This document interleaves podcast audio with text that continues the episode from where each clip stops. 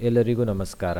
ಗೋಪಿಯರು ಭಗವಂತನ ಪ್ರೇಮಪೂರ್ಣವಾದ, ಸುಮಧುರವಾದ ಮಾತುಗಳನ್ನು ಕೇಳಿ ವಿರಹ ತಾಪದಿಂದ ಮುಕ್ತರಾಗ್ತಾರೆ. ಆನಂತರ ನಂತರ ಶ್ರೀಕೃಷ್ಣನು ತನ್ನ ಕೈಯನ್ನ ಹಿಡಿದು ನಿಂತಿರುವಂತಹ ಗೋಪಿಕೆಯರೊಂದಿಗೆ ಮಹಾರಾಸ ಕ್ರೀಡೆಯನ್ನ ಆಡ್ಲಿಕ್ಕೆ ಪ್ರಾರಂಭಿಸ್ತಾನೆ. ಯೋಗೇಶ್ವರನಾದ ಶ್ರೀಕೃಷ್ಣನು ಇಬ್ಬರು ಗೋಪಿಕೆಯರ ಮಧ್ಯದಲ್ಲಿ ಒಬ್ಬೊಬ್ಬ ಕೃಷ್ಣನಿರುವ ಹಾಗೆ ಪ್ರಕಟನಾಗಿ ಆ ಇಬ್ಬರೂ ಗೋಪಿಯರ ಹೆಗಲ ಮೇಲೆ ತನ್ನ ತೋಳುಗಳನ್ನ ಹಾಕಿಕೊಳ್ತಾನೆ. ಇದರಿಂದ ಪ್ರತಿಯೊರ್ವ ಗೋಪಿಕೆಯು ಕೂಡ ಶ್ರೀಕೃಷ್ಣನು ತನ್ನ ಪಕ್ಕದಲ್ಲೇ ಇದ್ದಾನೆ ಅಂತ ಭಾವಿಸಿಕೊಳ್ತಾರೆ. ಹೀಗೆ ಸಾವಿರ ಸಾವಿರ ಗೋಪಿಯರಿಂದ ಶೋಭಾಯಮಾನನಾದಂತಹ ಭಗವಾನ್ ಶ್ರೀಕೃಷ್ಣನ ದಿವ್ಯ ರಾಸೋತ್ಸವವು ಪ್ರಾರಂಭವಾಗ್ತದೆ. ಆ ಸಮಯದಲ್ಲಿ ಆಕಾಶದಲ್ಲಿ ನೂರಾರು ವಿಮಾನಗಳು ಬರ್ತವೆ.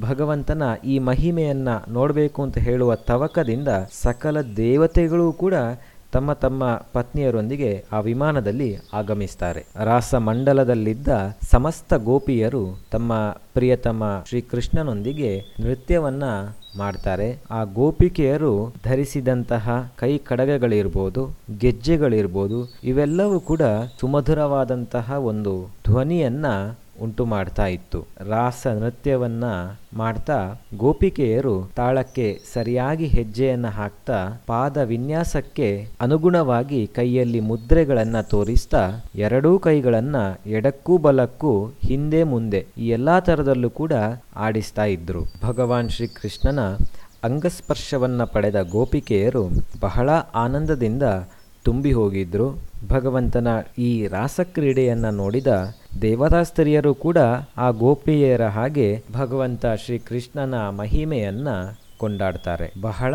ಹೊತ್ತಿನವರೆಗೆ ನೃತ್ಯ, ಗಾನ, ವಿಹಾರದಿಂದ ಬಳಲಿದ ಗೋಪಿಯರನ್ನ ಶ್ರೀಕೃಷ್ಣನು ಸಂತೈಸ್ತಾನೆ. ಭಗವಂತನ ಕರಸ್ಪರ್ಶದಿಂದ ಗೋಪಿಕೆಯರಿಗೆ ಬಹಳ ಆನಂದವಾಗ್ತದೆ. ಆನಂತರ ಶ್ರೀಕೃಷ್ಣನು ಗೋಪಿಕೆಯರನ್ನ ಜಲಕ್ರೀಡೆಯನ್ನ ಆಡಲಿಕ್ಕೆ ಯಮುನೆಯ ನೀರಿಗೆ ಕರೆದುಕೊಂಡು ಹೋಗ್ತಾನೆ. ಹೀಗೆ ಯಮುನೆಯಲ್ಲಿ ಶ್ರೀಕೃಷ್ಣನನ್ನ ನೋಡ್ತಾ ಕೃಷ್ಣನ ಮೇಲೆ ನೀರನ್ನೆರಚಲು ಗೋಪಿಯರು ಪ್ರಾರಂಭಿಸ್ತಾರೆ. ಅದಕ್ಕೆ ಪ್ರತಿಯಾಗಿ ಕೃಷ್ಣನು ಕೂಡ ನೀರನ್ನ ಎರಚ್ತಾನೆ ಹೀಗೆ ಬಹಳ ಆನಂದದಿಂದ ಜಲಕ್ರೀಡೆಯಾಡುವುದನ್ನ ನೋಡಿದಂತಹ ದೇವತೆಗಳು ಅವರ ಮೇಲೆ ಪುಷ್ಪವೃಷ್ಟಿಯನ್ನ ಮಾಡ್ತಾ ಕೃಷ್ಣನ ಸ್ತುತಿಯನ್ನ ಪರಿಪರಿಯಾಗಿ ಮಾಡ್ತಾರೆ. ಇದನ್ನೆಲ್ಲ ಕೇಳಿಸಿಕೊಂಡಂತಹ, ಅಂದ್ರೆ ಈ ಕಥೆಯನ್ನ ಕೇಳಿಸಿಕೊಂಡಂತಹ ಪರೀಕ್ಷಿತ ರಾಜನಿಗೆ ಈ ಸಂದರ್ಭದಲ್ಲಿ ಒಂದು ಸಂಶಯ ಬರ್ತದೆ. ಅದೇನು ಅಂತಂದ್ರೆ ಭಗವಾನ್ ಶ್ರೀಕೃಷ್ಣನು ಸಮಸ್ತ ಜಗತ್ತಿಗೆ ಏಕಮಾತ್ರ ಸ್ವಾಮಿಯಾಗಿದ್ದಾನೆ. ಅವನು ಧರ್ಮದ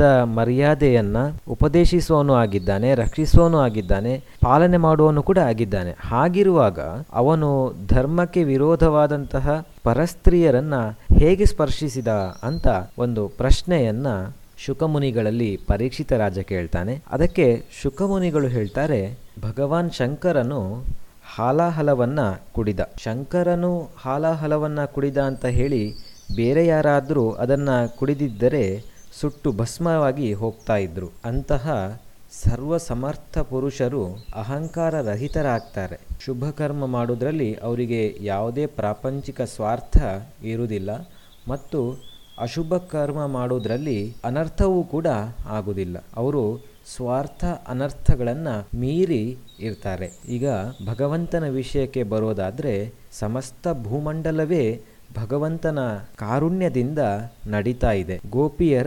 ಗಂಡಂದಿರಲ್ಲಿ ಮತ್ತು ಸಮಸ್ತ ಶರೀರಧಾರಿಗಳಲ್ಲಿಯೂ ಕೂಡ ಅಂತರ್ಯಾಮಿ ಆಗಿರುವಂತಹ ಪರಮಾತ್ಮನೇ ಸರ್ವ ಸಾಕ್ಷಿಯೂ ಪರಮಪತಿಯೂ ಆಗಿದ್ದಾನೆ. ಭಗವಂತನು ಜೀವರ ಮೇಲೆ ಕೃಪೆ ತೋರುವ ಉದ್ದೇಶದಿಂದಲೇ ತಾನು ಮನುಷ್ಯ ರೂಪದಿಂದ ಪ್ರಕಟನಾಗಿ ಇಂತಹ ಲೀಲೆಗಳನ್ನು ನಡೆಸ್ತಾ ಇದ್ದಾನೆ. ವ್ರಜವಾಸಿಗಳಾದ ಗೋಪರು ಭಗವಾನ್ ಶ್ರೀ ಕೃಷ್ಣನಲ್ಲಿ ಸ್ವಲ್ಪವೂ ಕೂಡ ದೋಷ ಬುದ್ಧಿಯನ್ನು ತಳೆದಿರಲಿಲ್ಲ.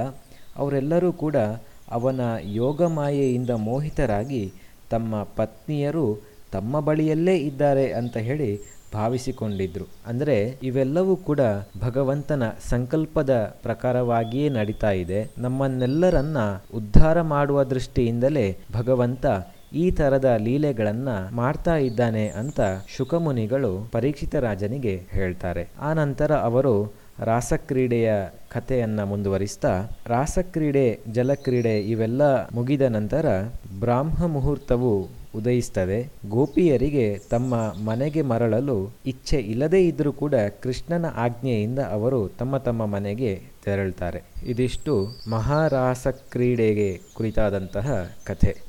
ಧನ್ಯವಾದಗಳು.